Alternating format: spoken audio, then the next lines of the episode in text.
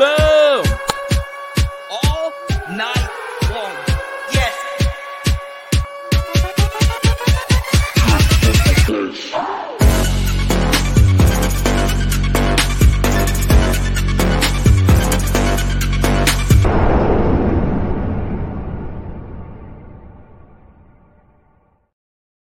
freaking go. So normally during the season, we do not start a live stream with recruiting unless it is something of importance. And today we had a lot of movement. Now, in just a second, I'm going to tell you who is the most underrated 2023 current team player on this current team right now. Okay.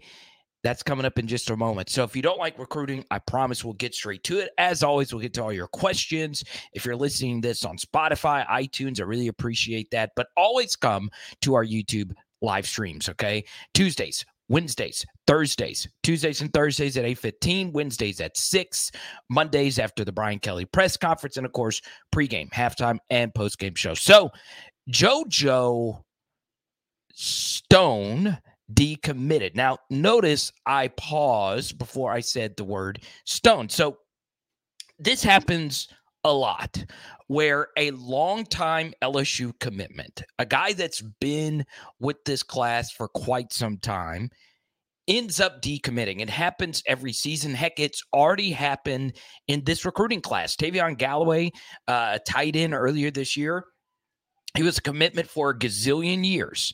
And a lot of you fell in love with him because he tweeted about how much he loved LSU. He just committed to Purdue just this past week. JoJo Earle decommits. Now, the details of what exactly went down, that is up for you to decide. Was it a mutual parting of ways?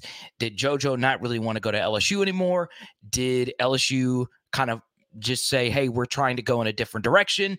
You honestly can't a thousand percent say one way or the other unless you are them. Okay.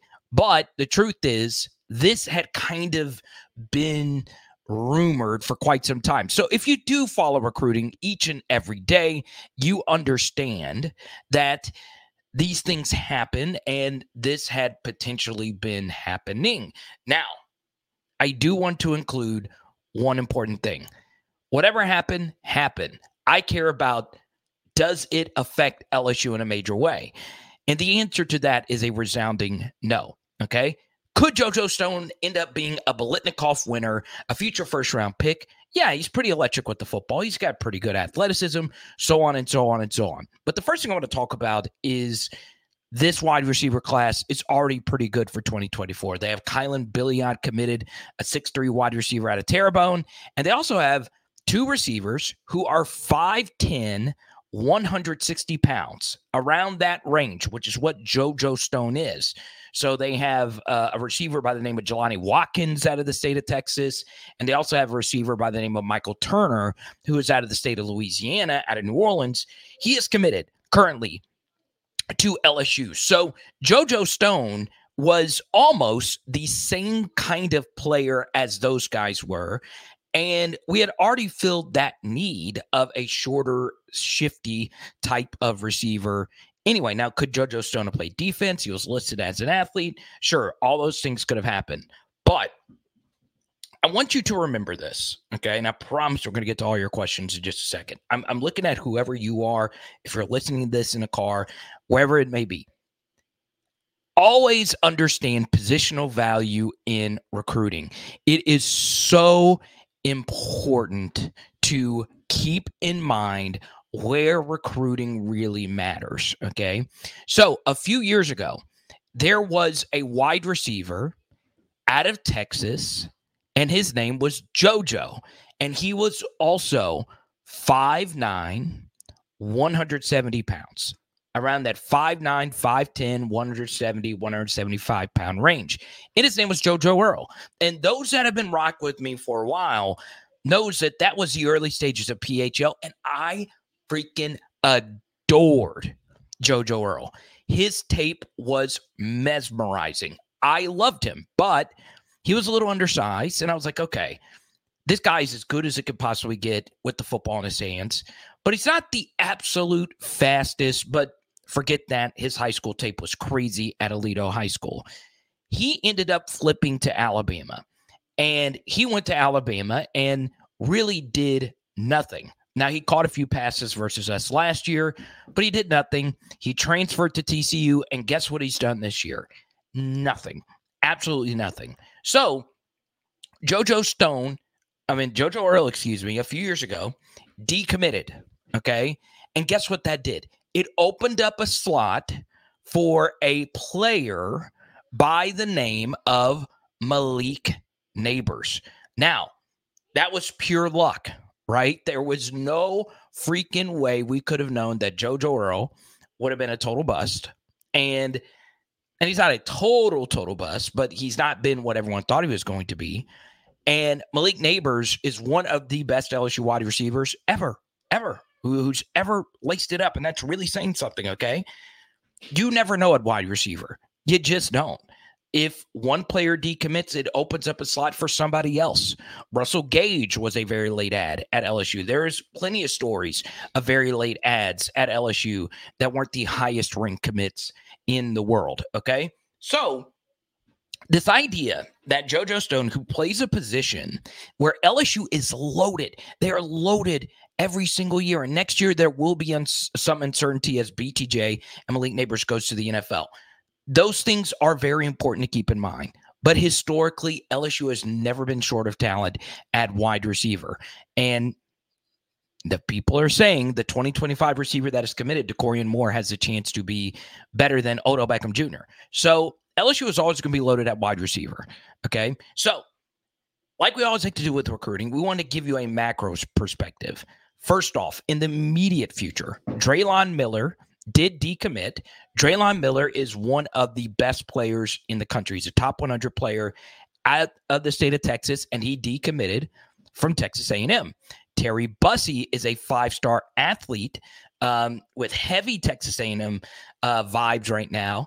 He was also in Tiger Stadium this past weekend, and Drelon Miller just decommitted from Texas A&M because who wants to go play in that Jimbo Fisher offense?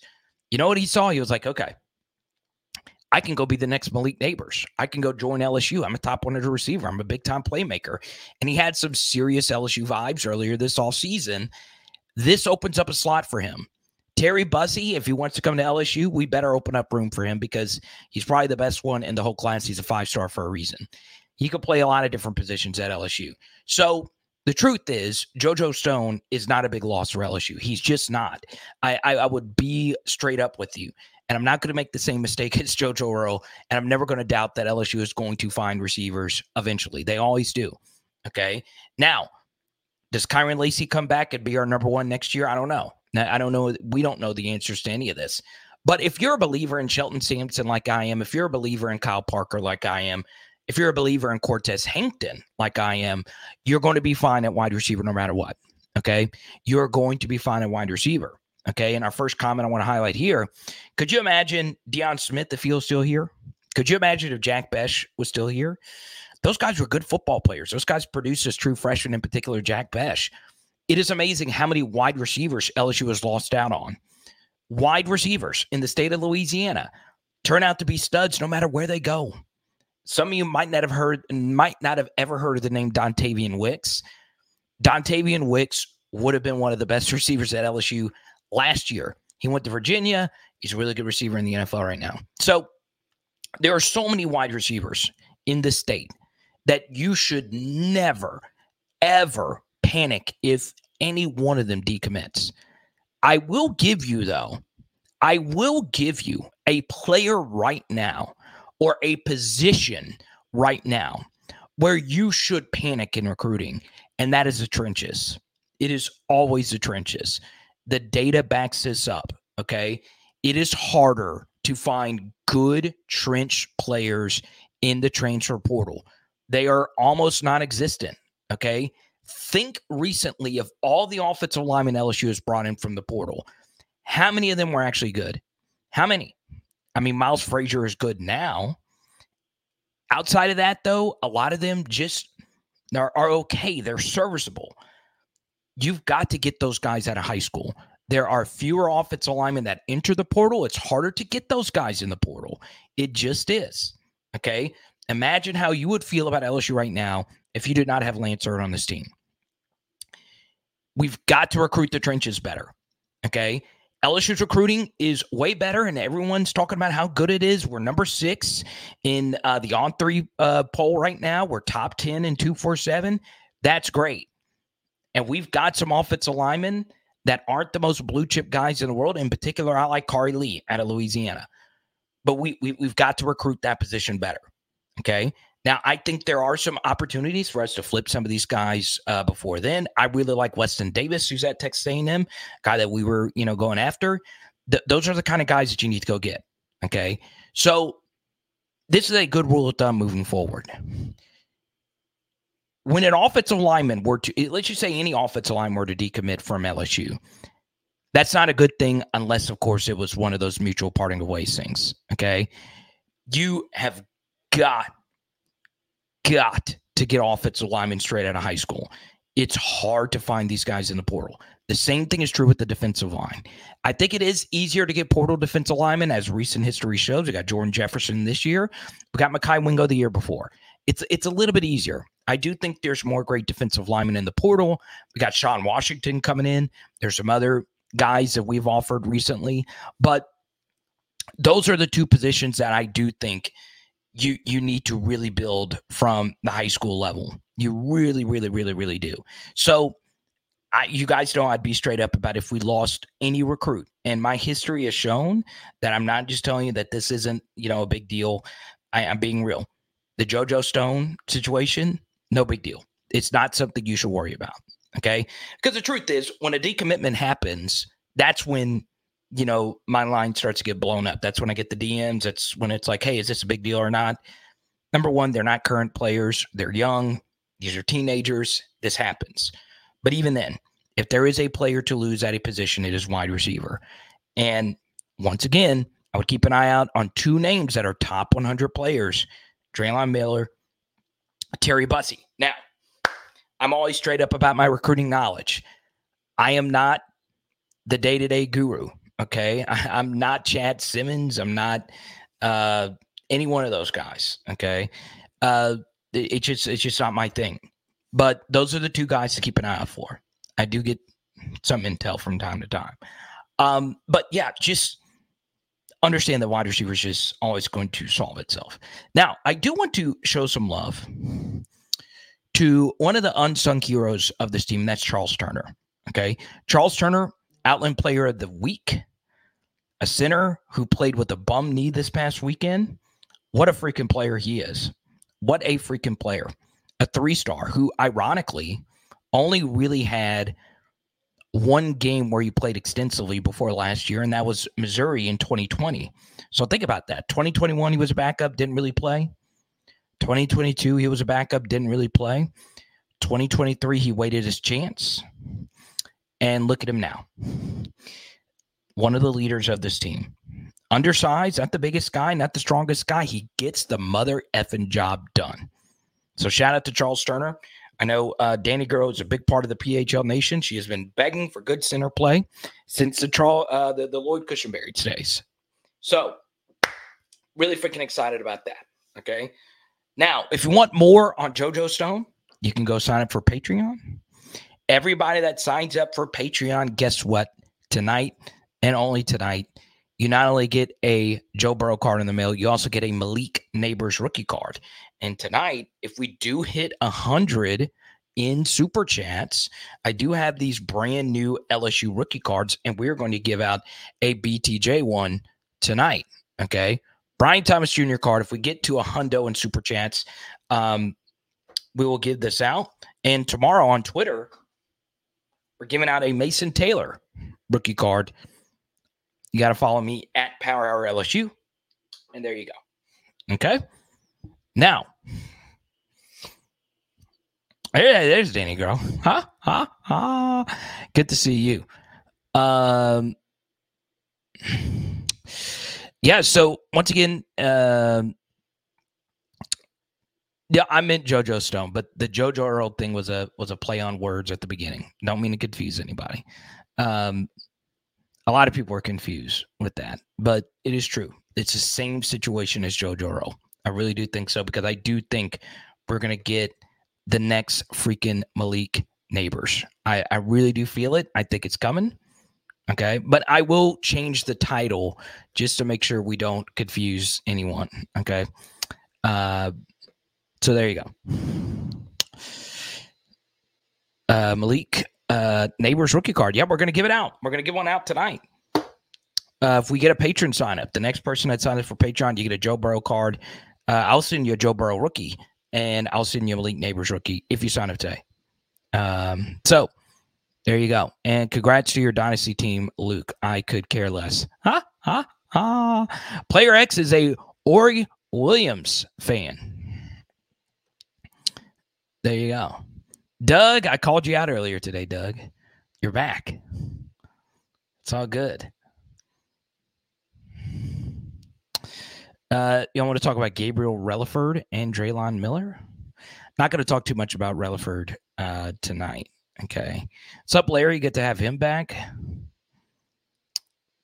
But yeah, Ahmad, the situations were different, but it's still the same thing. That's why I started with that. All right.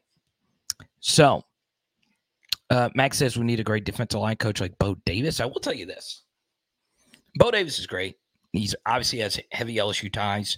Uh, we have people that watch his channel that are very close to him. Talk to him pretty often, actually. Not me, but people that are big supporters of this channel.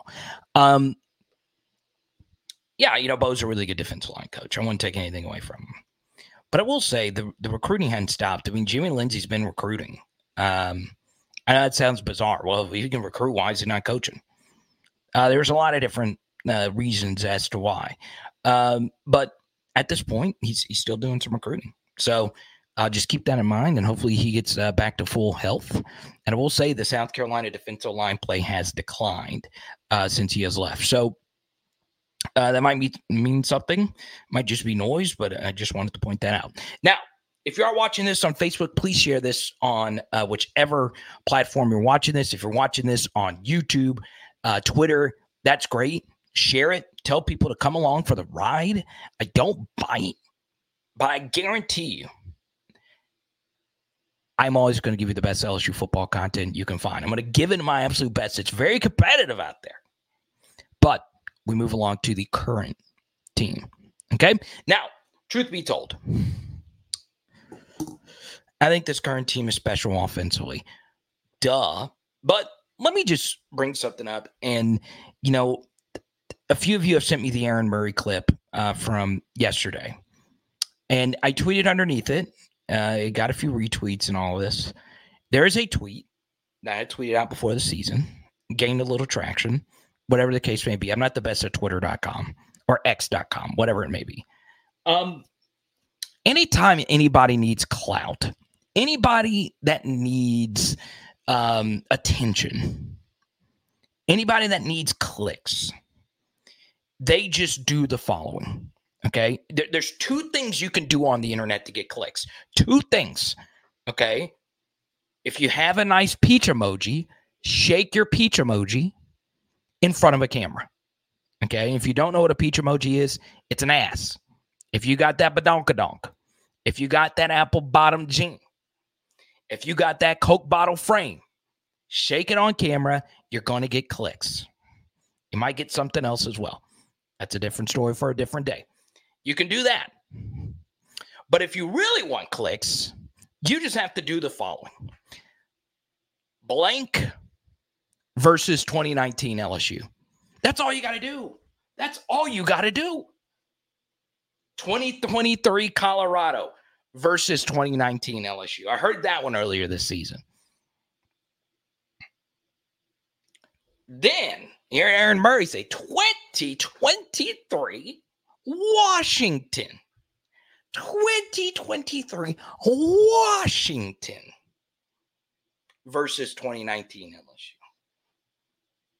Washington.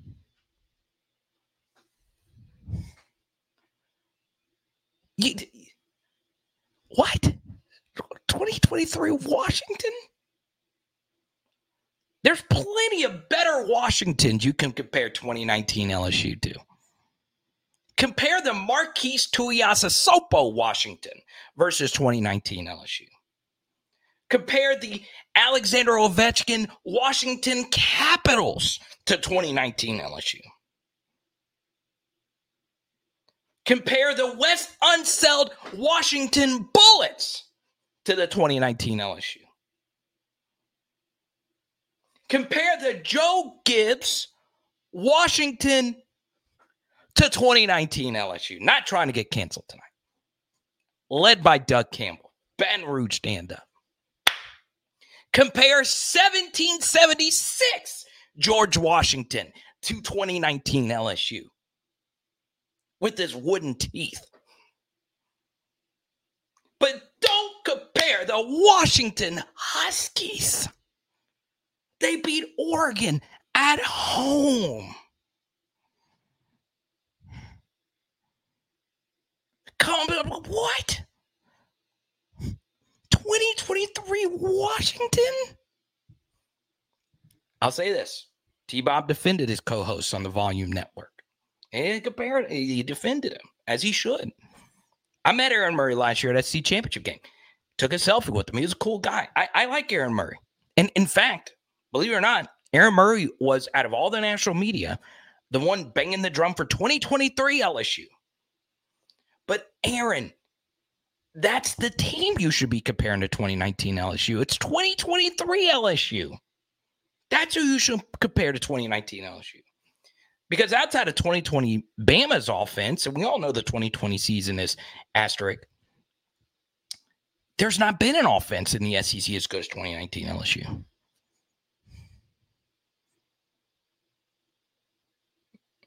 People are looking at the loss column and saying, well, LSU's got two losses. Washington's undefeated. Let's compare them to 2019 LSU. Let's, let's just do that. Let's just do that.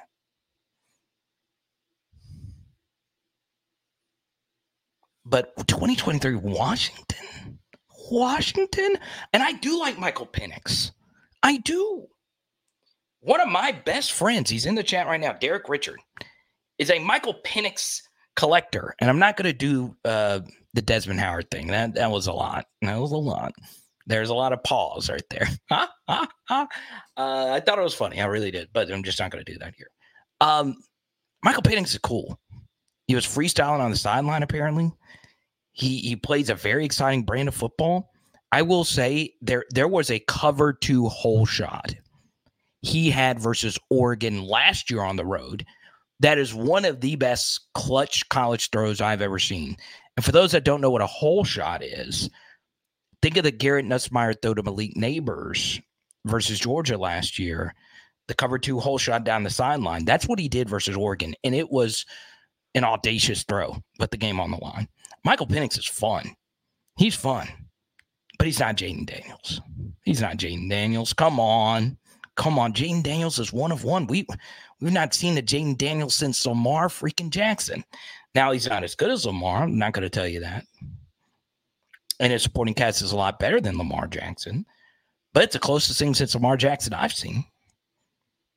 And I'll tell you this, okay, before we move on to other things. And I understand I'm Jayden guy, I got a Jayden bobblehead in my background.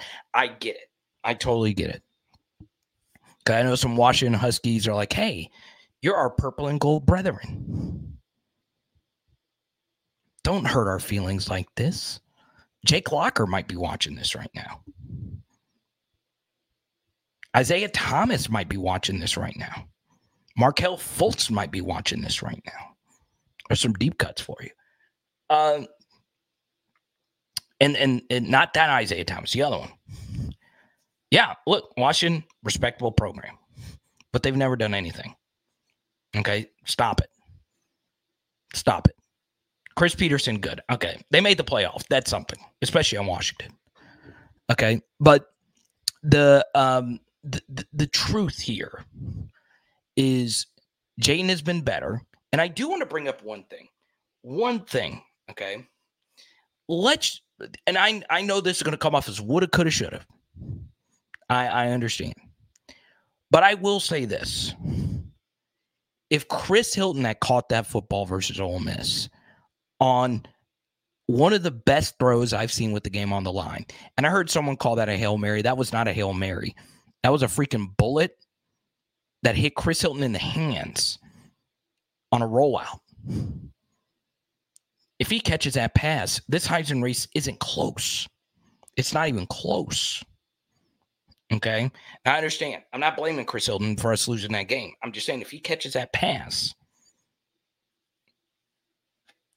it's bluegrass miracle than that. Okay. So, you know, the, the, the truth is Jayden is the best quarterback in college football. He's been the best. Um, he's broken more tackles than any other quarterback. I mean, we're, we're talking about him like he's a running back. I mean, he's how many players in college football will you take in the open field with the football in his hands over Jayden Daniels at this point? He doesn't just run around people, he runs through people. He does it all, man. Okay. Once again, this might get shared on the Washington board. That's fine. That's okay.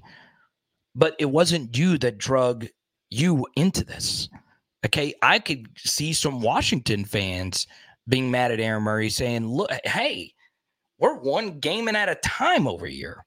We, we don't we don't need we didn't ask. This wasn't a Washington Husky blog that said this. I'm just saying, man. You you want to put the pressure of the Washington Huskies next to the greatest team of all time?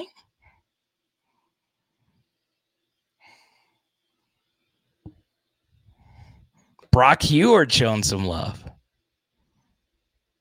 Nate Robinson, yeah. I mean that Joseph. It was a, that was a stretch that was a stretch. Okay. Stretch. But one one final thing about Washington. Okay.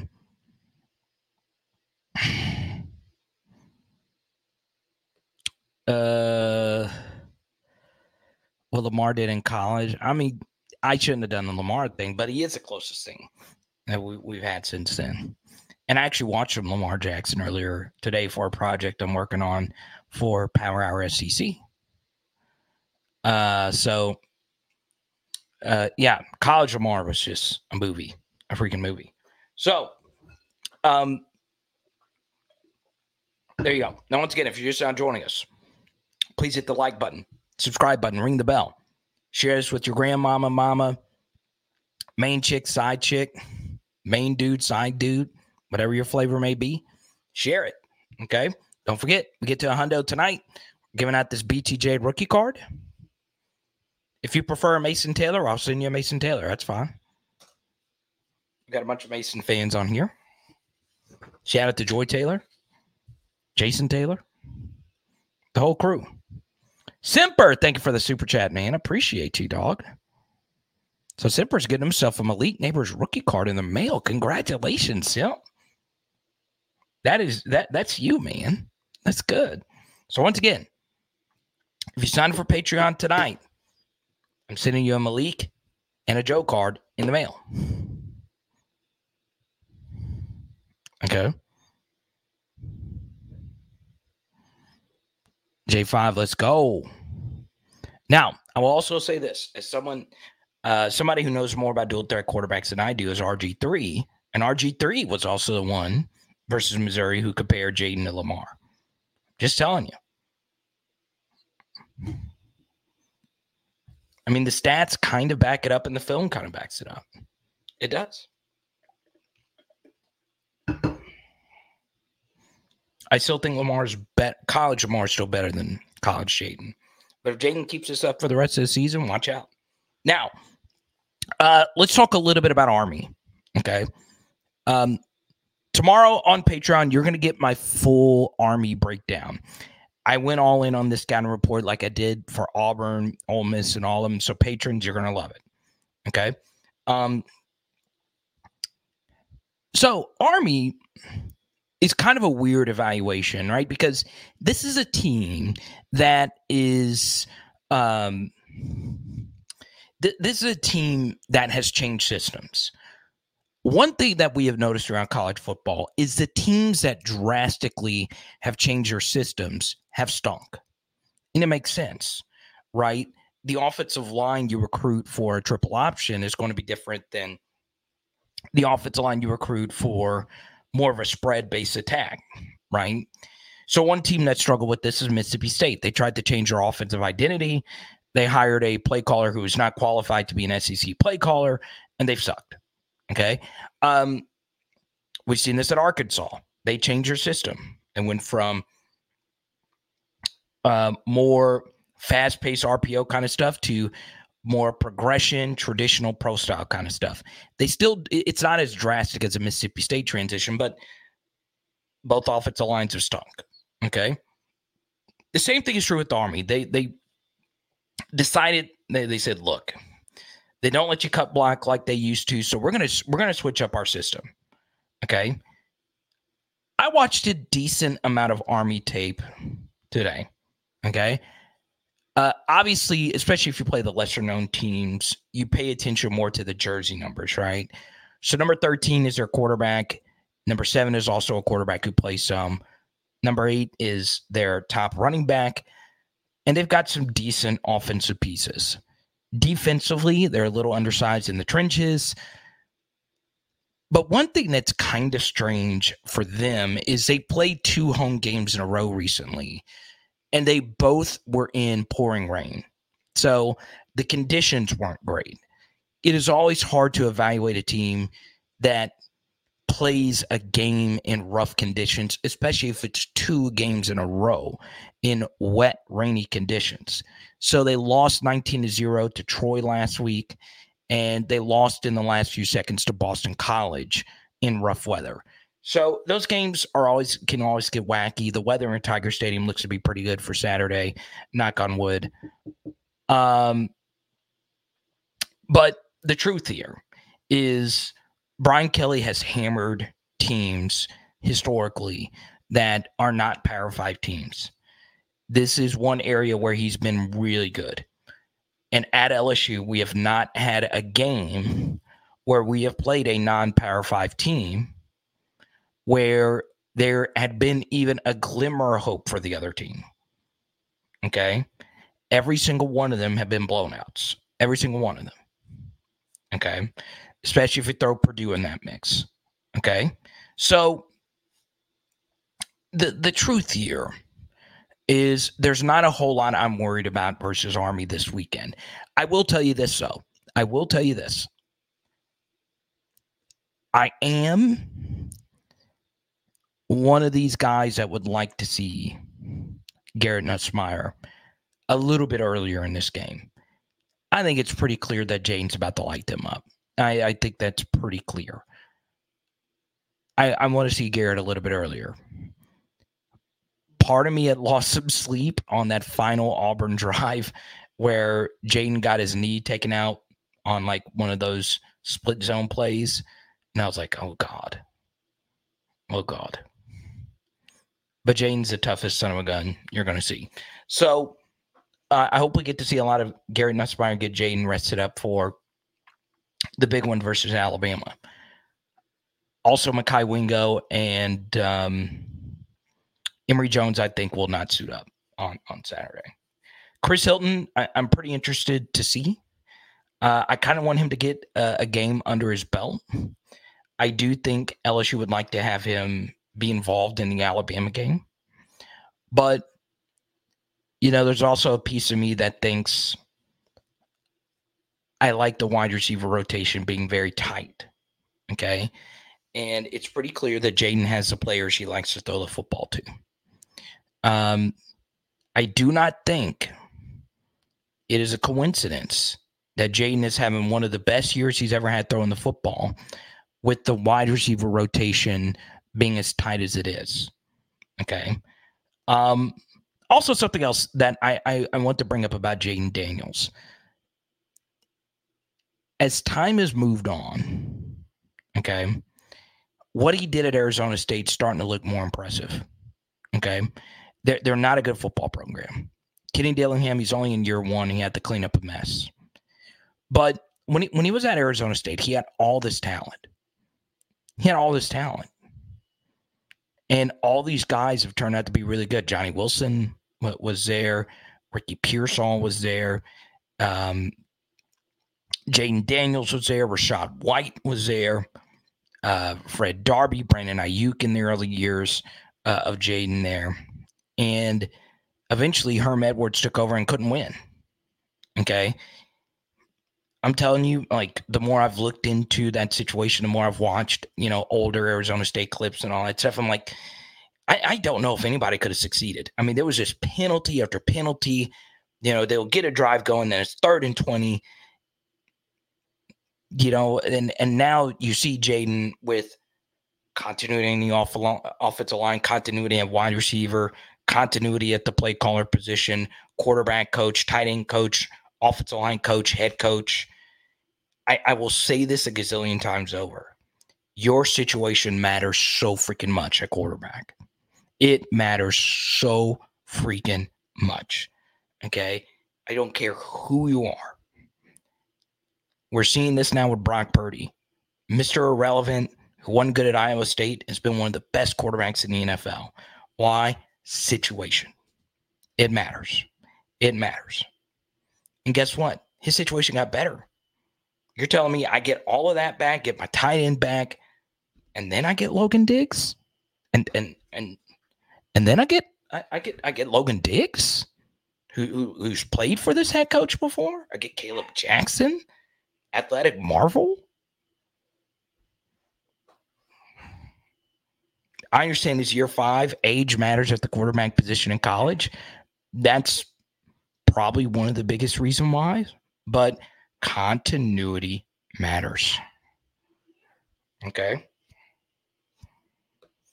Expect to see a lot of Caleb, expect to see a lot of Noah Cain. Yeah, it's true, Danny, but I will also say this. Jaden's numbers are so uh freaking good at this point that I I like if if he like let's say like he doesn't have a bad Power Five game left, his numbers are still going to be so freaking good. Okay, now Michael Penix's numbers are still going to be really good. He's got great receivers still. He does, and he's dual threat. He's talented, all that good stuff. Great story, but James' numbers are still going to be great. And if we light him up at half by halftime, who cares? Okay.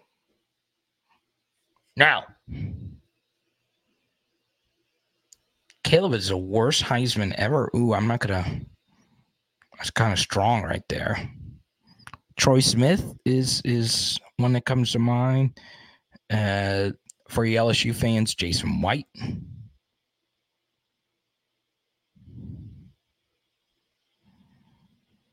Everybody, welcome Jimmy Cash to the channel.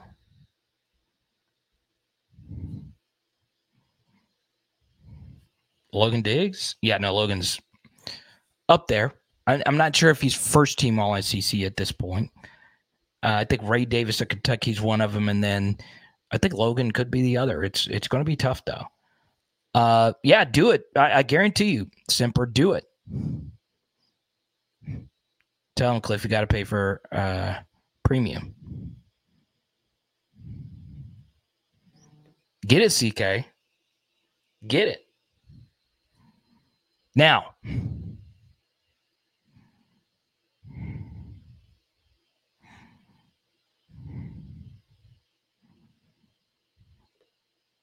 good. Okay, so you got your package. Yes. I'm so happy. What all did I send you? I sent you some bands and uh, some other stuff. Thank goodness. Um, that would that would have really hurt my feelings. huh? Huh? Huh? Huh? Huh? Uh, God, that would that would have really, really, really hurt my feelings if they didn't find it.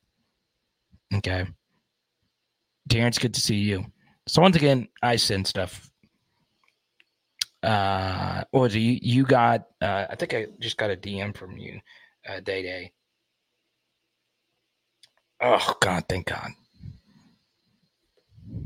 Gino's the worst Heisman ever. You can't say Gino Torretta, who wore number 20. Is the worst Heisman ever. Yeah, that's that's it's BS. Now, next thing. Um, you know, we, we've talked about Army, we talked about all of that. What I need you to do is really think down deep. Think think in the deepest of your soul right now and really ask yourself this question. Do you believe this LSU defense is getting better? Okay. I want you to give your honest opinion to that question right now. Do you feel this LSU defense is getting better? Okay. Take a look at the uh, poll question. A lot of you think Drelon Miller is going to flip to LSU.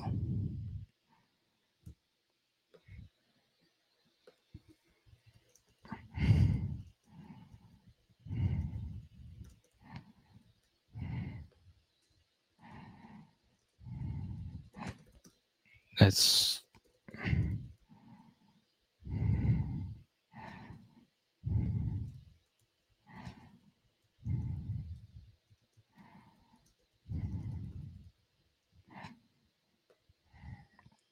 New poll question is up. Yeah, I don't don't give me too hard to tell. I want you to answer that from the, the, the bottom of your soul. Do you believe this LSU defense is getting better? So first thing, you, you take a look at Army's offense. Yes, they were blanked last week versus Troy. Once again, the weather wasn't great. The, the weather was not great. Anytime it rains, you just gotta gotta throw that out. Okay. Um, I will, I will, I will tell you this. They did have some explosive plays earlier this year versus UTSA, and that game was played in a dome. So it was um, it was a good setting. It was a good setting. Okay. Um, the the truth though is this should be a dominant defensive performance. Okay, this is a team that is is still getting used to their new system. They didn't really have any skill guys that stood out to me. Now, one minor little detail about Army is they do have a good field goal kicker. Uh, yeah, but that that shouldn't matter. So, uh, there you go. We go to our first super chat though. What's up, Lonnie? There you go. Look at that. Shout out to the Omega Psi Phi's that are fans of PHL. It's actually quite a few of you and all the Omega Psi Phi's that are uh, with LSU football. That includes Mekhi Wingo, Ali Gaye from the year before. Uh, I know one of the offensive linemen is. I don't want to. Uh, I don't remember exactly which one. So lots of Omega Psi Phi's at uh, at LSU. Raheem Alim. So really cool stuff. And uh, you say you, you, you would love my shirt. Well, guess what? This is your opportunity. Lonnie, everybody, welcome Lonnie to the channel. Go to powerhourlsu.com slash shop. And Lonnie, if you get four shirts, I'll send you a Joe Burrow card in the mail. There you go. Now I wish I had those traps. And then, you know, you got you got those those Devin Whites, those Takeo Spikes. Y'all welcome Lonnie to the channel. Our first super chatter. So, Lonnie, any topic you want to talk about, you go right on ahead.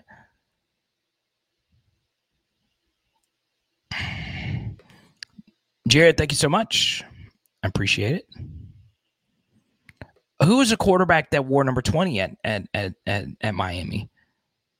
Uh, I know there was one that oh no, that was Bernie Kosar, I think. I think so. That's true, TLV. I can't.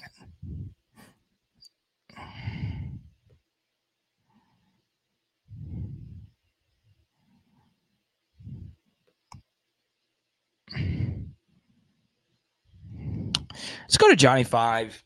The only negative about the defense is the secondary. Uh somewhat true, some somewhat not true. Okay. I will say that the secondary has been the worst unit. I would. Okay. I would. Now, I will also say this though, okay, about, about the secondary is it all works together. Our linebacker play had been a mess before the Auburn game. I will say that they did make Omar Speights available to the media today, and he did clear some things up about his hip flexor, all the pain he's been under. Maybe that's something, but and and he, he did look amazing. He was really freaking good versus Auburn. Um, and Greg Penn was also really good versus Auburn. Is it just a competition? Maybe it is, maybe it isn't. Okay. Um, so yeah, I think for me, Johnny Five, we are lacking when it comes to pass rush. I think that's been pretty clear. Now, what I will say is Matt House did a good job getting a little bit more creative with our pass rush um, assignments, right? One thing that really helped us out was putting Ovie Oghoufo straight head up over the center. Okay. He was awesome playing that role. We did some of that last year with BJ, more so as a three tech than a straight up zero. But Ovie really had a good game this past weekend. Um, we need more of that from him. Alabama's coming up. He tore Alabama up last year versus Texas. So hopefully that is a sign of things to come. The next thing is our second team defensive line played a lot better. So we did a better job creating pressure, creating havoc, um, getting in the pass rush lanes or getting in the passing lanes, excuse me. Our pass rush lane integrity wasn't great though. Army's quarterback can run. Jalen Milroe can run, run. He might be the second best runner behind Jayden in all of college football. He is electric. He's also an excellent deep ball thrower. And he has gotten better as a processor. So, uh, this game, I hope we don't get to see Army's run uh, quarterback run for huge gains. So, we we've got we've got to do better, Johnny, generating pressure. We've done a lot better getting Maason involved in the pass rush with twists and stunts and simulated pressures. That's helped get him going. Now that those stunts are being run better and run run with more effectiveness, we need to start seeing these linemen beat more blocks straight head up. Okay a big reason why Arkansas was able to come back versus Alabama, uh, we touched on this briefly yesterday, was Landon Jackson. Yeah, LSU Landon Jackson whipped Alabama's offensive tackles, whipped him. You you you would have thought he was Von Miller. I swear he he looked redonkulous. Okay, he's a good player. He's a good player. He'd play a lot for us. So we've got to get better in those aspects, Johnny. Our defense, to, to, to answer my own poll question here, the defense is getting better because Harold Perkins has gotten better he has gotten more comfortable doing what he does best, which is being Harold Perkins. He's himself. He's playing with joy. You can see it. Harold's got that iconic smile, million dollar smile. He's also got a grill. He is in freaking incredible when he's at his best. And ironically, at the end, Maason Smith was going to get a sack. Harold lost contain. It was fourth down. Harold was able to still catch Peyton Thorne and get him out of bounds before the first down. When he is hitting and playing at the level we've seen him play for two straight weeks, okay, he's as good as anybody. And you guys know this. So now that he's getting better, that makes everyone else better. Everyone kind of knows everybody's role now which is good. Okay. So, um, Mac, here's the thing, and this is why it's important to watch the games. This has not been true the last couple of weeks. His coverage has been very good these last couple of weeks. And I'm not just talking about the interception. He's he's just been more effective and more comfortable in space. So the Harold that we saw versus Florida State, the Harold that we saw at times struggle in the Arkansas game, forget about it. He's getting better. Now, I'm not going to tell you he's Fred Warner. I'm not going to tell you he's uh, Corey Webster out there on the edge, but he's he's he's getting better in coverage. Yes. So um, it's not what he's known for. It's not you know what what he, what he's best at. Jared Super Chatty wants to talk some Pete Jenkins. Yeah, give I mean hell, he's 82.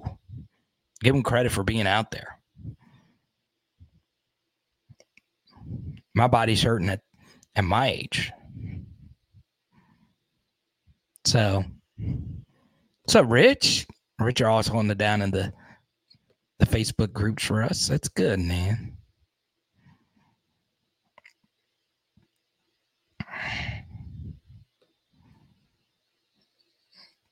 So I'm proud. Proud, man. We got some Alpha Phi Alphas in here. Okay, what's up, Joseph? Good to see you. That's good, man. The Greek life showing up here tonight. Gotta love it. Now, um, talked about the defense. Now let's get into special teams. Don't forget, tomorrow night, 6 p.m. Central, we'll be live with another fun live stream. But we're not even close to being done tonight. I'm not done with any of you. Let's get to it. Let's go. I don't care where you are right now. Just give it to me right now. Give me your best. Let's go. Just from the bottom of your soul. Let's go. Now, LSU special teams has been amazing. Ramos has been amazing. Absolutely amazing. Which is good. Very good. You think of some of the games that we've won in Alabama? We have had some big field goal kicks made in Alabama. 2019, Cole David. I say Cole David. Huh? Huh? Huh? Cole Tracy. Huge kicks. 2011. Huge kicks. Now, who remembers who the kicker was in 2011? He wore number 30. Who can who could tell me who the kicker was in 2011? Then in 2007, it was Colt David, who had some big kicks against Alabama.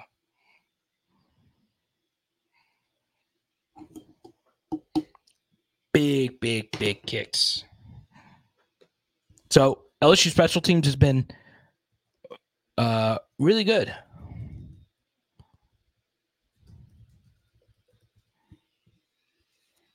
Okay. There you go. Holden got it. Drew Alleman. Had some really good kickers, man.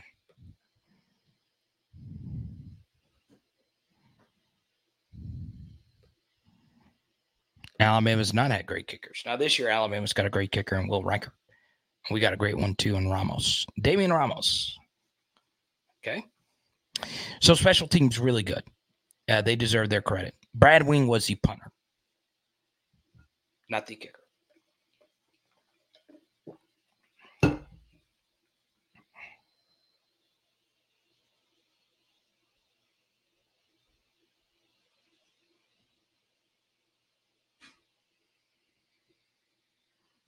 Hmm.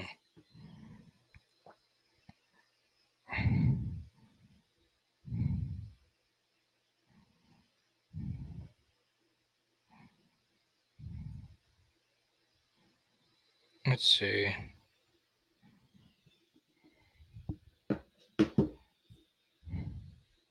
Ramos has been really good.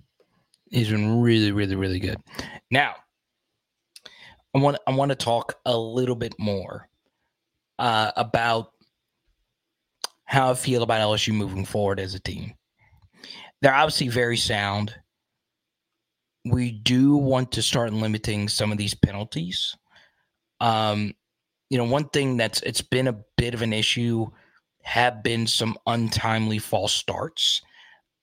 Um, you know, a lot of these false start issues have happened on the road, but you know, it's it's important to clean some of this up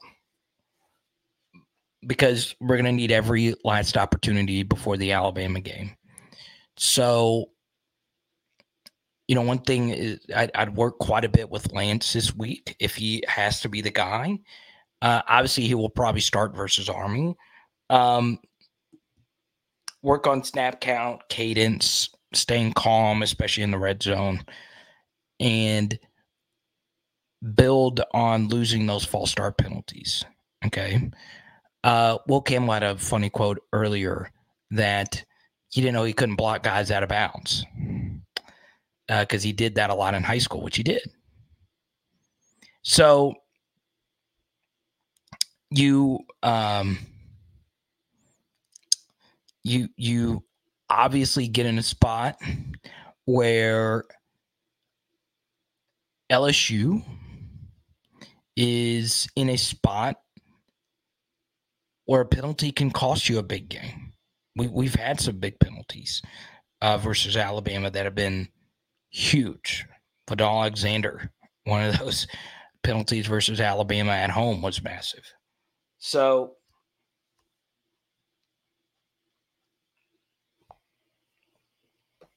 Max says he wants to see Aaron Anderson return punts versus Army. I, w- I will say, uh, that might not be a bad thing. We we've still not fielded punts well. Now we've not dropped one. And in a scenario where your offense is just amazing, you don't need an elite return game, right? Like, you know, Stingley was our punt returner um, in 2019, and he really didn't have a big punt return game uh, when he was a punt returner at all. So it's it's one of those things where when you have such an elite offense, the most important thing is not losing the ball. But we do still need to field the punts. We do. Oh, we do.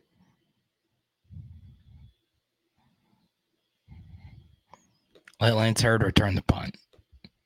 Let's do it. He's caught a touchdown before. Not at LSU. Sam, I am. What's good, man? Um, I I I now want to get into the rest of the SEC. Okay, Alabama's got kind of a big game this weekend. All right, kind of a big game. So, is it a little bit of an advantage? LSU gets this extra week before the Alabama game. Well, we still have to play an opponent. I don't think it really is. But you do get an extra week to really scout Alabama. You really, really, really do. Okay. Um, and honestly, this Alabama schedule the rest of the way is somewhat tricky, right? You get this Tennessee game, you get a bye week, and then you get LSU. Kentucky could get a little weird, but this is it. Even if Alabama were to lose to Tennessee, we would need to beat them to still get into the SEC championship game. Okay. There's no other way around it. LSU is also in a scenario where they need Ole Miss to lose again. Okay. Now, Hal does bring up a rather hilarious moment last year when I did a video on my SEC channel talking about the Tennessee Alabama game. Uh, I did the most viral college football video I've ever done to where Tennessee fans started a grand conspiracy that I was an Alabama fan, despite there being a massive Joe Burrow painting in my background. And pretty much a ton of LSU stuff in my background. Top five moment for me, it was absolutely hilarious, especially in the video when I said I was an LSU fan. But they still believed the Tennessee volunteer fan base I still believe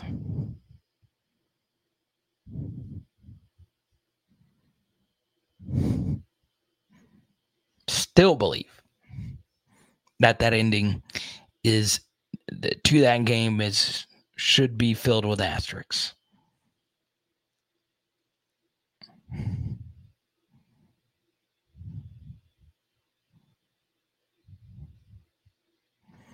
B. Weinman says, I fully believe we are a better team than Ole Miss.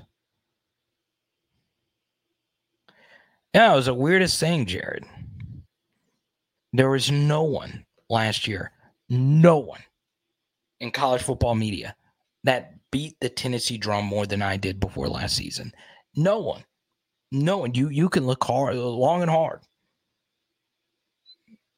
No one. I loved Hooker.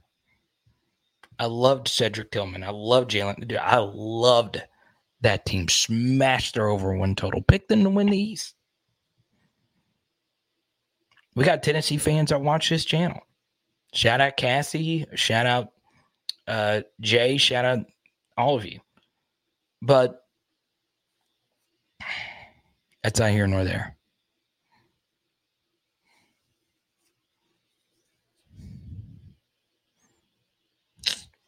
I do. I, I think Ole Miss Bruce does lose the game. And I think they can lose two. Okay. I will tell you this. The Mississippi State game is going to be tough. It's going to be really, really, really tough. Now, we got a Danny. Chances of an LSU versus Missouri SEC championship game a rematch.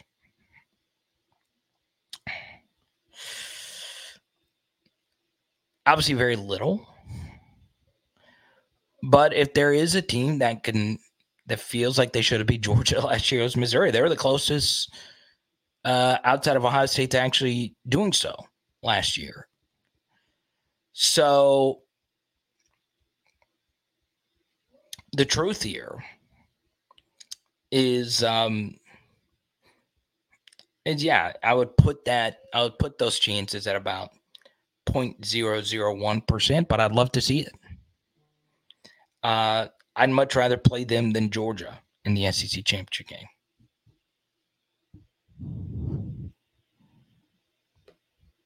So there you go. Now, coming up after this, um, one LSU stat that will blow your mind about Jayden Daniels. Okay.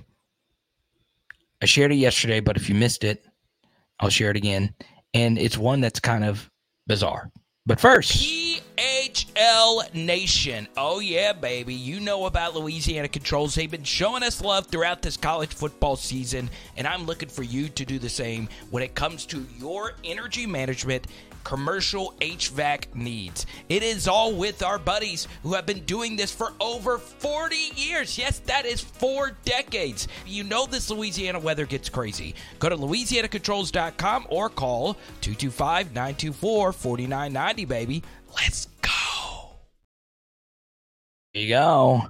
TJ Reed and Louisiana Controls. Thank you, TJ, for your support. So, um,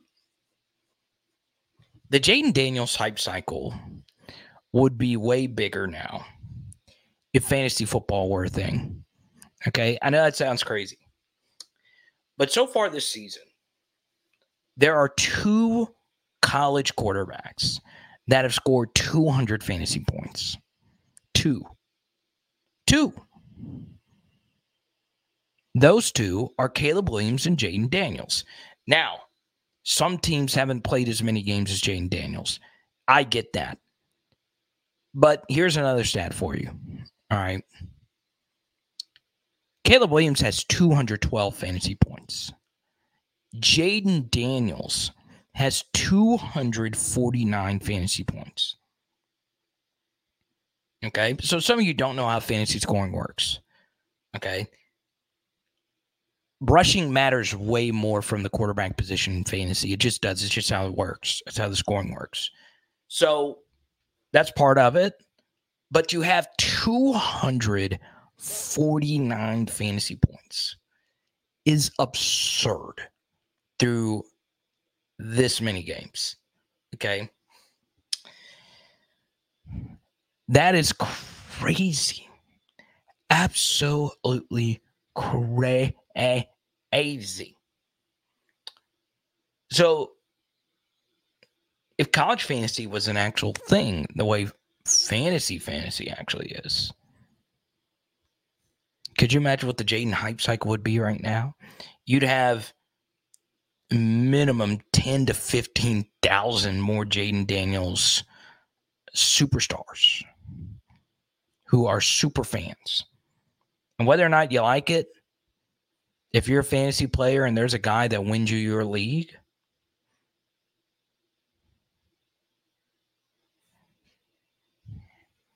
you you tend to like that player.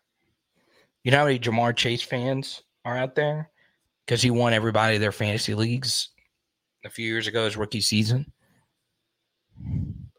Jayden, no doubt, has played the tougher schedule. Well, if fantasy wasn't real, then how come what 10, 15, 20 million people play fantasy football? Millions of leagues, millions of dollars. It's very real. Joshua says it's make believe, but he was one saying, Hey, put me in the PHL fantasy league right now.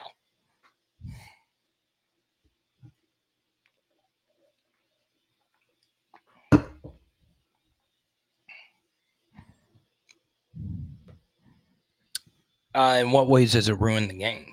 It's not changed anything about football, how it's played, or anything. I mean, you did Forbes. You're like, hey, make sure I'm in in in in in the fantasy league. And I think you auto draft the whole time. Uh, we need a lot of teams to lose bad or two games. Too many undefeated one loss teams out there. We need a miracle to make it to the playoffs. Okay. That is true. I will tell you one thing that is really hurting LSU and their chance to go to the playoff. Okay. Is Florida State. Florida State is really hurting LSU's chances to go to the playoff for this reason. With the way some ACC teams are trending, okay, there could be a world where Florida State does not have a ranked victory this year. Um, outside of um outside of us now i'm not here telling you that they have played a soft schedule but the truth is a lot of the teams that they play clemson's not as good as they once were. Uh dabo said said some really bizarre things today.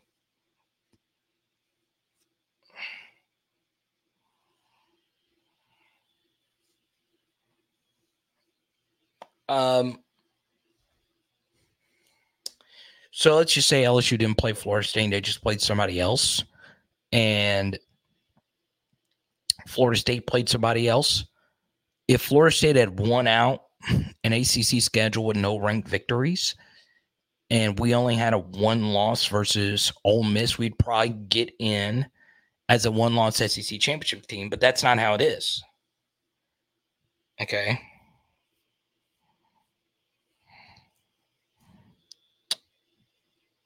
Oklahoma controls their destiny. If they go undefeated, they're getting in. Now, should Oklahoma be penalized for taking Georgia out of their schedule? So before the season, Oklahoma was supposed to play Georgia on their schedule. They whined and moaned about it, and they were able to get out of it. More teams are going to do that if Oklahoma wins out. So you want Oklahoma to lose. You want teams to penalize when they, you know, bitch out of of games that they signed to play. Okay. Um, but if Oklahoma wins out, they get in. So you got Oklahoma, you got Florida State, Michigan, Ohio State. If they win out, they get in. And if Washington wins out and goes undefeated, they're probably getting in. Okay. So does a two loss LSU team who's already lost to one of the teams that would be in the playoff still get in over all those other four teams? Okay. You tell me.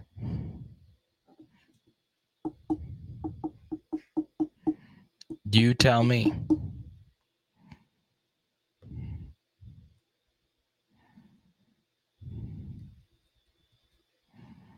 I'm not crying. You you just didn't you didn't show up for the draft. You auto pick. So you're saying fantasy football, all the money that is in fantasy football, not not not sports gambling. You're saying all the money in fantasy football is affecting the current game. I'm curious. I, I'm all I'm all for conspiracies. Okay. NFL or college. I will tell you this, okay, as someone who does an NFL show every week, I love the NFL. I do. Now I'm not able to watch it like I used to because of the film study I cut on Sunday, but it, it, I still watch all the games uh, on YouTube, all the highlight cuts. Um, but I am curious if you guys think the NFL's fixed. It's later in the stream. I'm list. I'll listen to any theory if you think the games are rigged. I did a refereeing video on the SEC channel. It's always my most viewed video because the conspiracists come out and think everything's rigged. My SEC refereeing video is just to point out that the SEC referees are bad. But if you think they're rigged, there are some weird things. Okay. Um, there's some people I respect on Twitter who I don't think are this conspiracy people that do point out that Kansas City gets a lot of good calls to go their way. I'm, I'm just pointing that out. The Patriots have had their fair share. Um, I'm all I'm all down to listen to any kind of conspiracy. Open channel. I'm not affiliated with anyone. Hopefully that changes soon. Any national company that wants to come partner, let's do it. Okay. You you you you tell me if you think there's conspiracies, uh, if games are rigged. Because I, I listen, I look at the comments. You guys believe it? Chance says I can't pull for OU, and he's got skin in the game. Everybody, welcome Corey. Welcome Corey. Good to see you, man. Where you watching from, Corey? Let's hear it.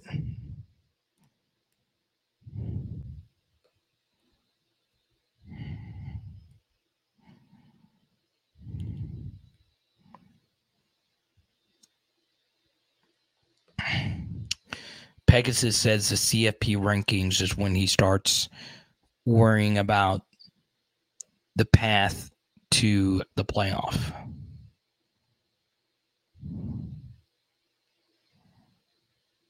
Silly, this is a crazy comment. Fantasy pays. That that, that comment when that, that was a lot.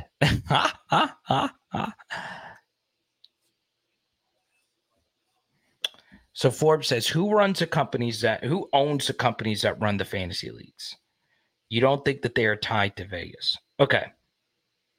So my my my thing is what does that have to do with the NFL fixing games? I, I'm, I'm serious. Okay. What is Vegas's ties to the NFL or college? Anything I want to point out?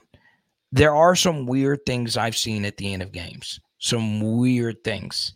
Okay. Um, that makes you go, hmm. But you tell me.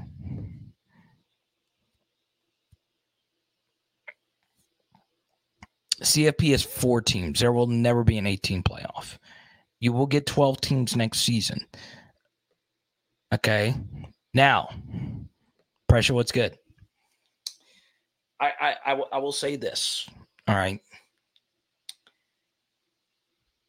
I am an LSU fan. As an LSU fan, a 12 team playoff benefits us in a lot of ways. Okay. We are a program that doesn't bitch out when it comes to playing tough out of conference games. A 12 team playoff benefits us. Okay. We also play in the SEC where we might trip up. Okay. 12 team playoff benefits us. Okay. We travel well to playoff games. A 12 team playoff benefits us. With that said, even though if we were to continue to play at the level that we're playing, even if we were to lose versus Alabama, there would still be a path forward for three loss us to get into a 12 team playoff. I am glad we don't have a 12 team playoff this season. And I dread the 12 team playoff next year, even though it benefits my team. So you can disagree with things that benefit your team. I think it does benefit us. It does benefit the elite teams, a 12 team playoff. So I, I, I like that it's four. I do.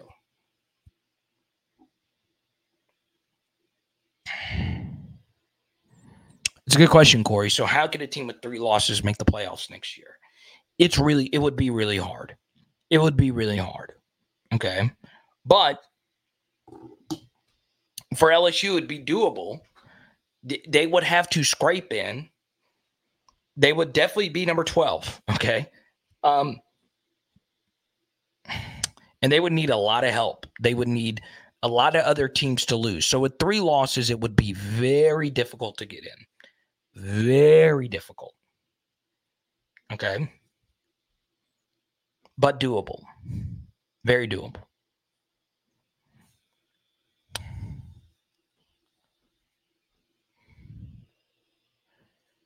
And this is true. Okay. This is very true.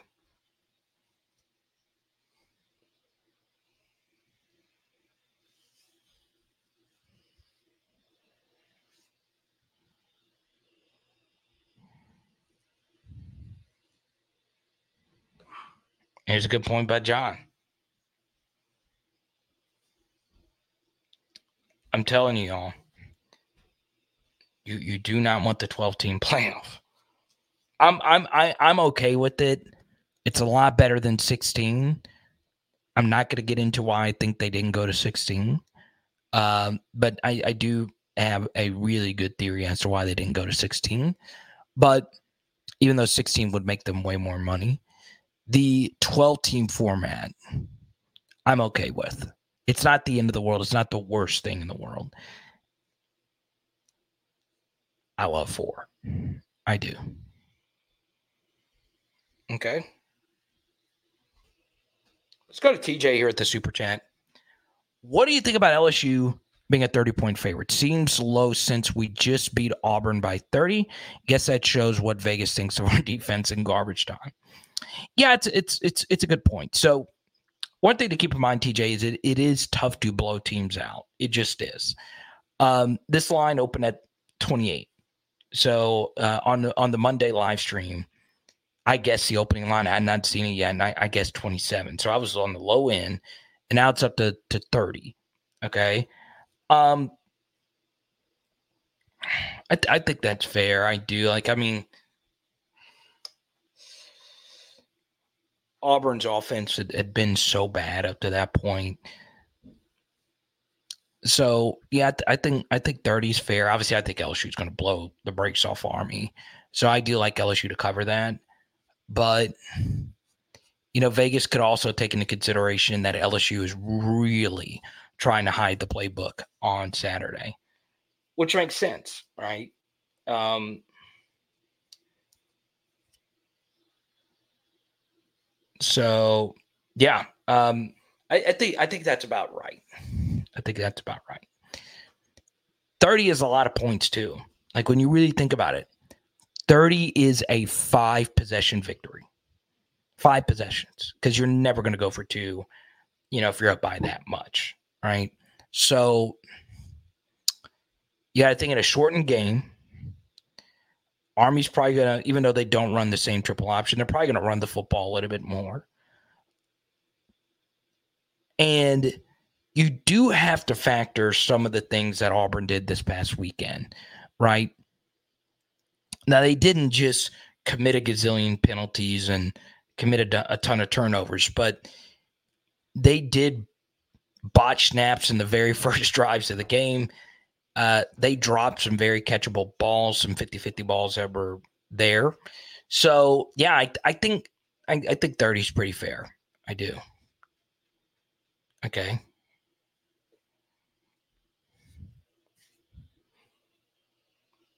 And then there's also, you know, a good point right here by Rick.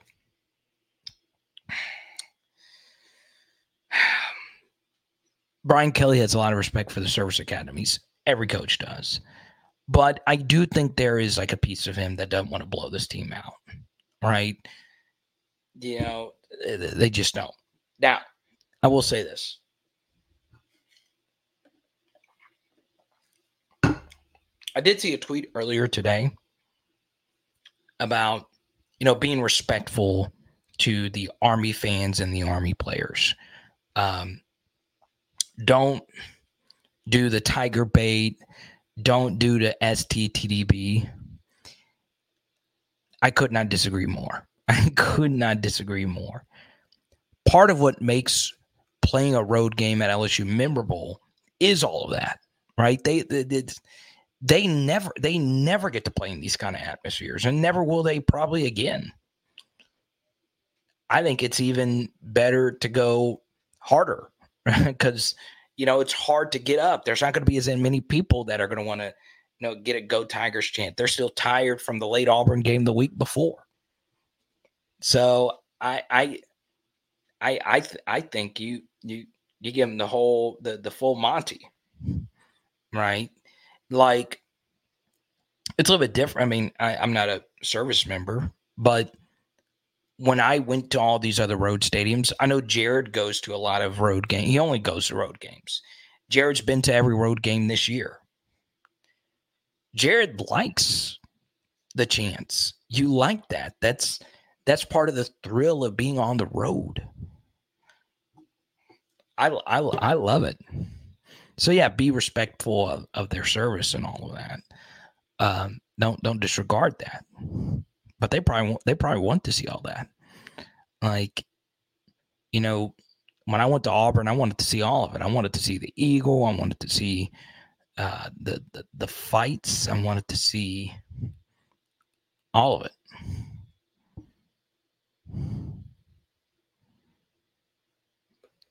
Oh, it's Forbes. Forbes thinks everything's rigged and he wants a 16 team playoff?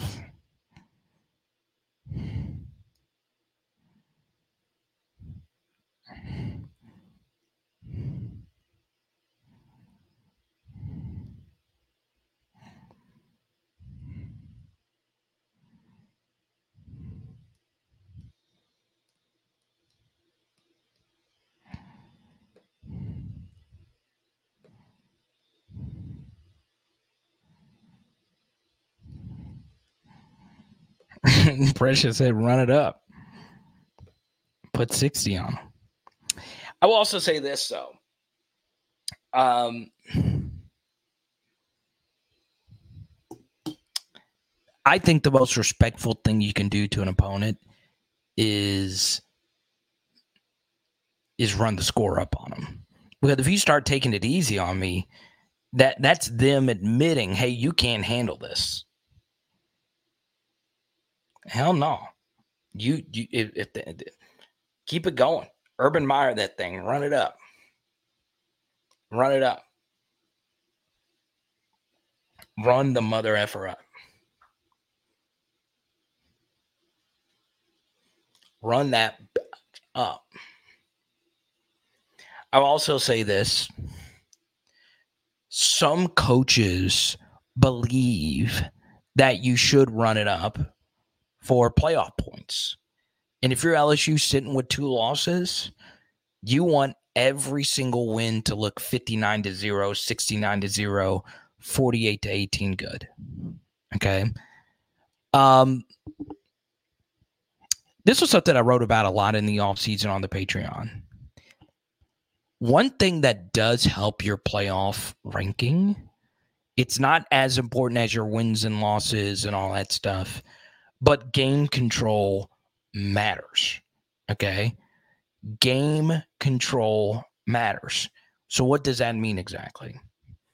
Well, it's a stat that measures how you control a game, how much you dominate a team. So, LSU has two Power Five games where the game control is pretty high. Okay. Now, they've not blown out every team they they they've won two close ones versus Power Five teams, and they themselves have been blown out. Okay. Um. So yeah, I mean, you, you do want to beat them comfortably.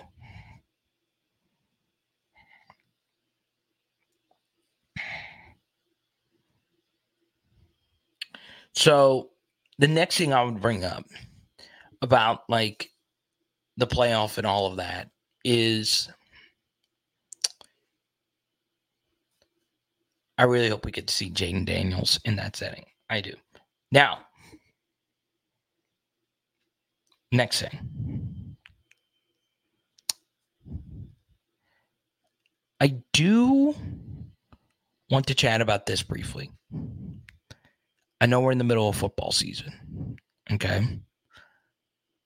But we are getting ready to witness the most hyped LSU sports team of all time. And that is Angel Reese and the LSU women's basketball team. There will never be an LSU team under more pressure to win a national championship than LSU. There are there is not a team that people want to see fail more than LSU. It happens when you dominate not only a sport, but transcend into pop culture. Okay. I'll tell you this LSU winning the national championship was different, right?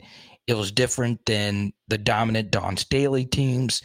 It was different than the Genos and the, and the Pat Summitts and all those teams. It was different. Tara VanDerveer at Stanford, this crossed over into pop culture. And there was a lot of different things as to why that happened. Okay. And we've gone down the litany of why those things happen. Some of it was playing Caitlin Clark. Some of it was the game being on ABC instead of ESPN. Some of it was uh, just how the game went. Uh, and the controversy that followed it. Some of it is Cardi B, some of it is NIL, some of it is all of this. Um, the, the, obviously, we're going to talk about the team a lot. Okay, I know we're football only, uh, we're not football only, but we're football mostly channel. Okay, um, you know, most of my merch is LSU football on it but I love greatness. This team is under more pressure than any LSU team I've ever seen, ever. and the target is going to be on their back. Big news today Shaquille O'Neal did hire Angel Reese as his first client for Reebok basketball under his tutelage, right? So she got a nice bag today. It is interesting that, you know, the two most hyped players going into the season, one is with Reebok, the other is with Adidas, Hailey Van Lith, and obviously the team is Nike. So th- there's a lot of different things going on. All right. That's a lot of different things. Okay. The only thing that disappointed me going into this year is we didn't play Iowa in the non conference. I think that should have been done. Now, whose job is that? I have no clue. I had I offered up a few ideas. I said, "Hey, LSU Iowa, play it in the United Center in Chicago." There's a lot of different reasons why I picked that venue. Sell the bitch out.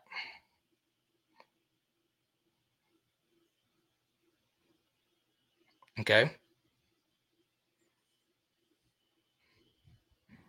Now, pressure does make a correction. Allen Iverson, not AI like the, the robot stuff. Huh? Huh? Huh? So, you know what's funny, pressure? I'm just not learning. I didn't know Allen Iverson was also in that. I thought it was just Shaq. Because earlier I tweeted out, I, I actually tagged Allen Iverson in a tweet that uh, they need to bring the answers back. Those are my favorite basketball shoes of all time. Okay. But guy, I wish you would have scheduled Iowa. Hell, I wouldn't have minded going there to play them in their football stadium.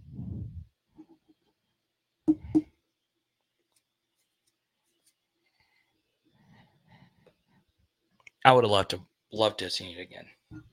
Also,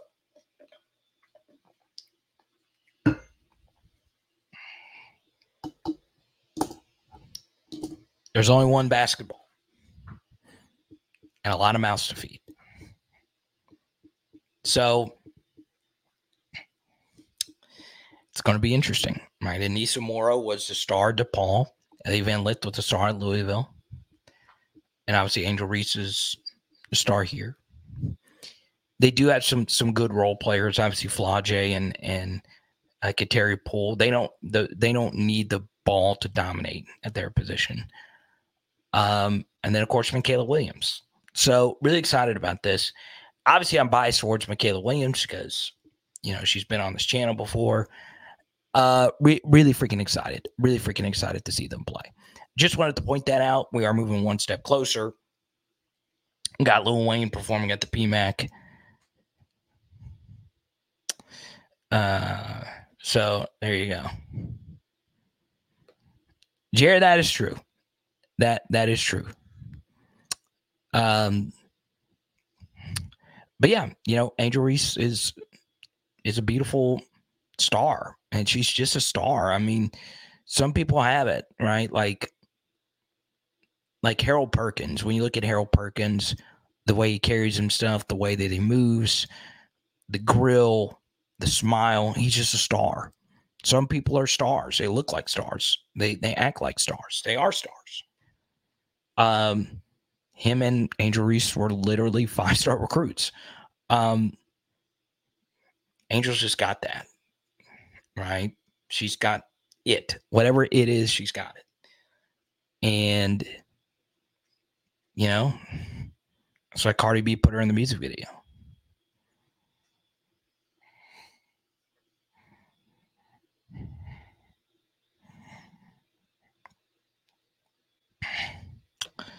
Kateri Poole, beast. Big reason why Angel Reese is here. So really excited to see this team. Really, really, really excited. Now, here's what we're to do. In the next five to 10 minutes, I'm to answer as many questions as we possibly can. But if you super chat, if you super chat. Okay. I will answer as many questions as I possibly can. Okay. If not, I'll be chilling in the Discord. So far, top super chatters of the night Lonnie, Jared, and TJ. I really appreciate you guys. And a big shout out to Simper for jumping back in the PHL Patreon.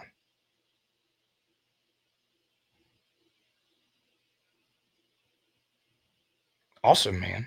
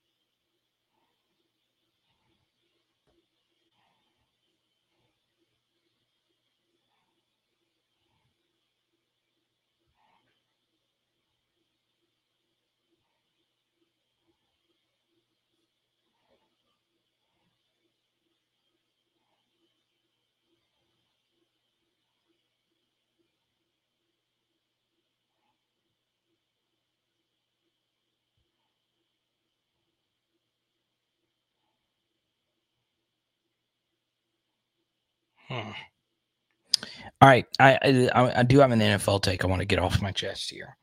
Okay. So, um,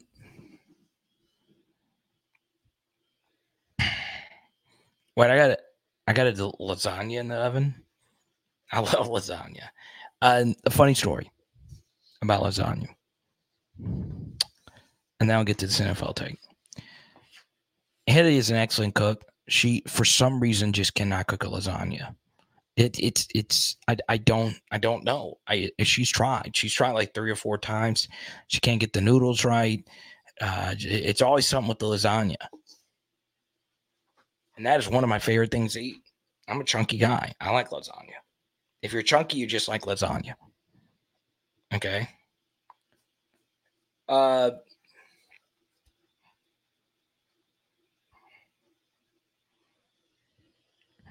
I, I, I will say this. It hurts her soul. She she she just she's tried. I'm like, just don't do it. I don't need it. Uh I'm I'm chunky enough.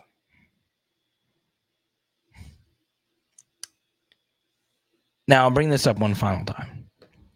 Okay. Todd, uh, when this ends, you can listen to the beginning. I'll tell you everything I know about JoJo Stone. Was he or was he not processed? I cannot definitively say yes or no. What I will tell you is it's not a big loss. It's not a big loss.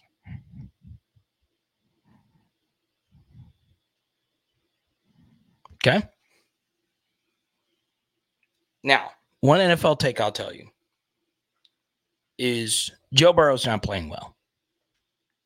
Um, you know, Tee Higgins hadn't been as good this year. That could be part of it. Obviously, the Bengals just can't put together an offensive line to save their life. But Joe, Joe just has not played well. Some of it could just be the calf. The Arizona game was obviously lights out. Uh, the Bengals have won some ugly games this year. They have a really good defense. Okay, but for the life of me, now I will say individually, he has played better than Joe Burrow. But for the life of me, I, I never understood the Justin Herbert stuff. I've never understood it. Never in my life have I understood this. And wins are not a QB stat. I'll tell you this wins are not a QB stat. I do think it is a part of it. He just doesn't win enough. Okay. And I understand he's he doesn't play defense or whatever. But I watched that Cowboys game and I'm wondering how many more throws is this guy going to miss? How many more throws? Yeah, Keenan Allen wide open for the win. I understand he's a cyborg. I understand he is a top 10 quarterback in the NFL. He's definitely a top 10 talent.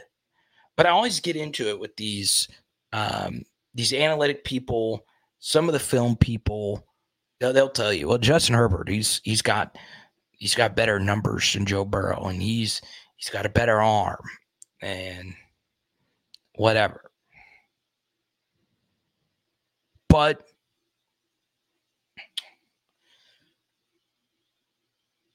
I'm sick of it. I'm sick of it. I'm sick of people telling me somebody is elite. And the funny thing was, I saw saw I saw Justin Herbert in Vegas a few years ago. He's a nice guy. He's not a licking me kind of guy. He doesn't ask for any of these kind of debates. But at this point, I think it's lunacy to put him ahead of Joe Burrow. Lunacy. Okay.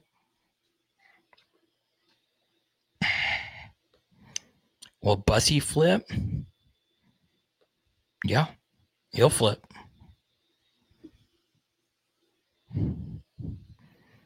Calgary.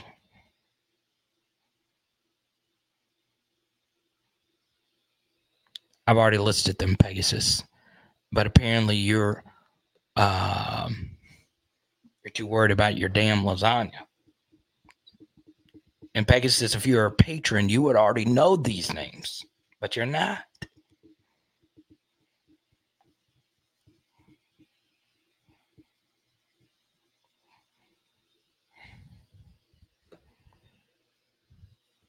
I was late getting in, but I was happy to see Cecil at the game and receive a warm welcome by Brian Kelly and Frank Wilson.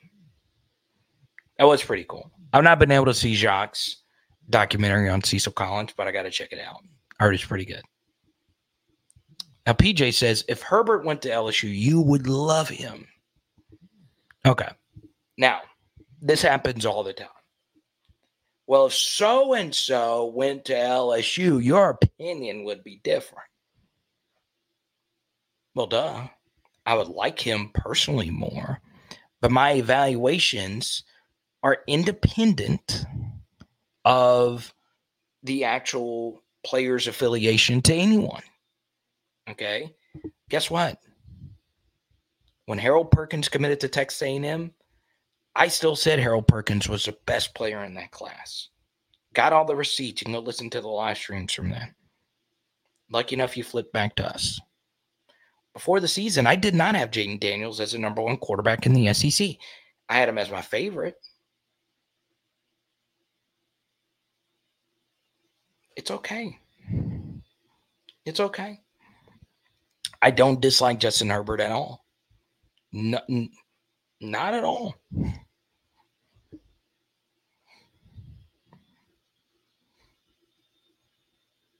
Okay. Not at all. I'm just speaking facts.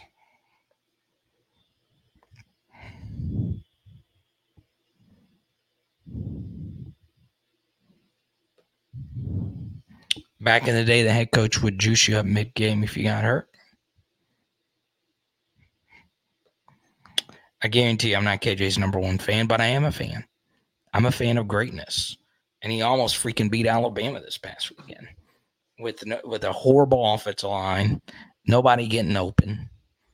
Nick Saban going crazy over KJ after the game.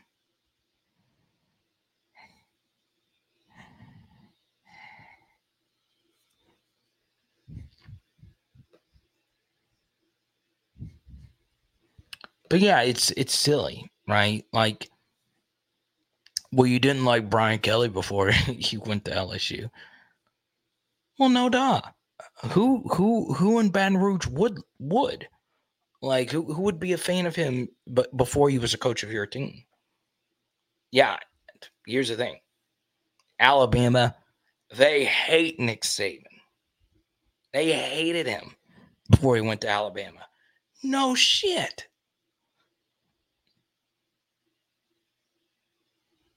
I mean, it's uh, yes, your affiliation to whichever team is is it would have would affect you, right? If Colt, what, um, uh, what's his name, the quarterback that that played at Texas, if if he would have gone to freaking LSU I'd be a fan of his.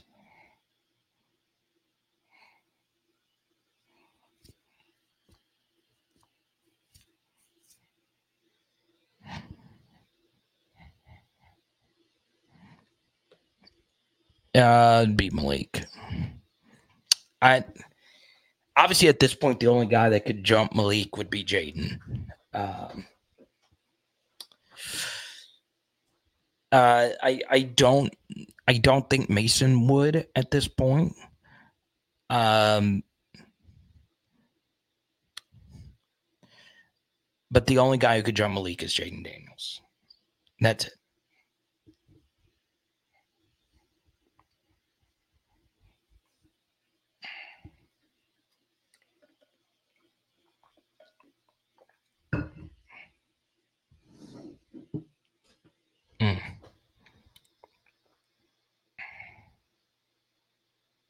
Let me see.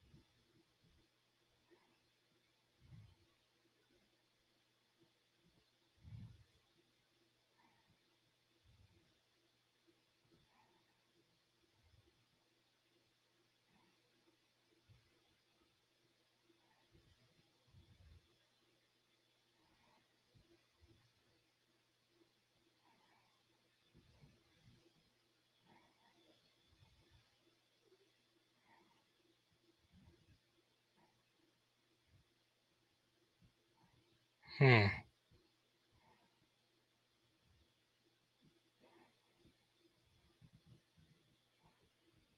Jay Johnson got him another commitment. Okay. Let's go.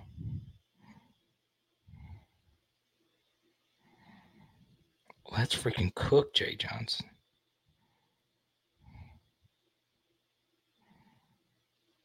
Uh, Kirk Herbstreit did the Washington comparison too. We got another super chat. AP says the Diesel doc is is a much watch. Congrats to Jacques Doucet. He also got uh, sports director at WAFB.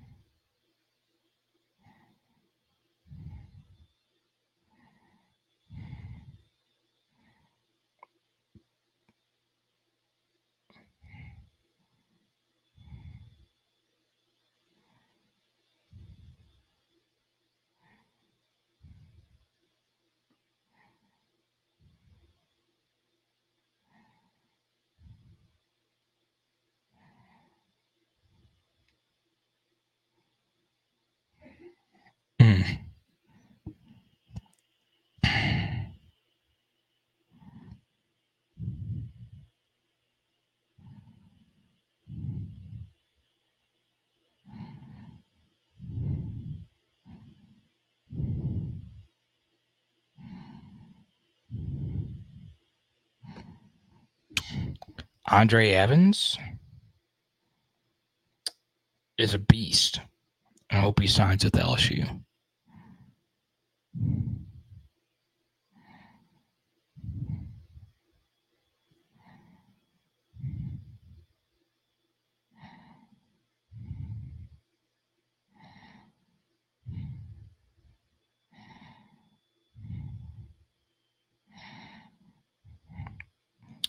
You know what's interesting is um, there was a um, Scrappo. It's good, man. There was a story I found to be interesting. Okay, um, there's it's it's every week in the NFL that there are fights in stands all right.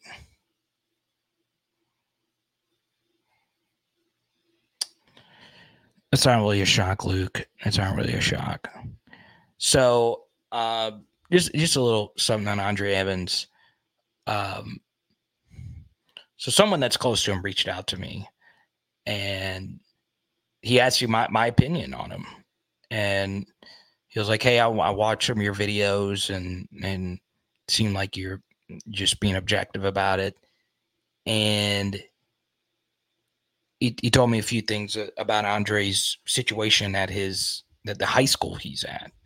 So when I tell you that athletically, he is very gifted. That matters a lot more to the high school evaluators than your current actual high school tape. And sometimes that's justified because of a system you're in, a program you're in. You know, some programs don't play at the same level of competition. Like, not all programs. Okay, let's say someone like uh, Jeremiah Hughes, right? He went to Bishop Gorman. That's an elite program, elite coaches. You're going up against four and five stars every day in, in practice, and you're you're traveling, you're flying to play games. And you know, Andre Evans goes to a you know a good high school. It's just you know, th- there are certain systems that you run that may not showcase your your best talents. So, you know, athletically, he is very blessed. He he looks different. He plays different. So, uh, there you go. Is Joe Sloan a QB whisperer? Uh, let's hope so. Let's hope so.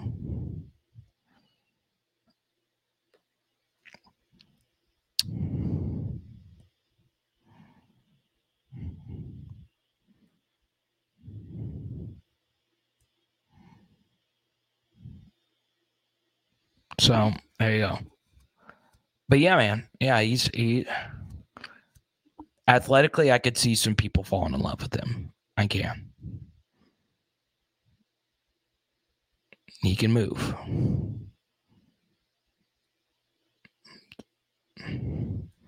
So there you go. Oh, pressure. We're not going to get into this rabbit hole again tonight. they, they're, they're two different coaches, so they coach different positions. So there you go. Now, here's what I want you to do. If you sign up for the PHL Patreon, I will be chatting in there right now. So if you're a patron, come on over. Come on over, baby. That's such a great song. Uh, coming out, get in the chat, and uh, we will uh, see you there. I got time. I just explained it. Patreon.com slash LSU football. Sign up down below. We'll talk to you soon. Yeah. Has. Power out. LSU. Bam. We'll see you tomorrow night, 6 p.m. And tonight we are doing. Uh, what are we doing? Uh, we're, we're doing. Uh, Haley got me a a dish called a magnolia plate. Magnolia plate. Let's go.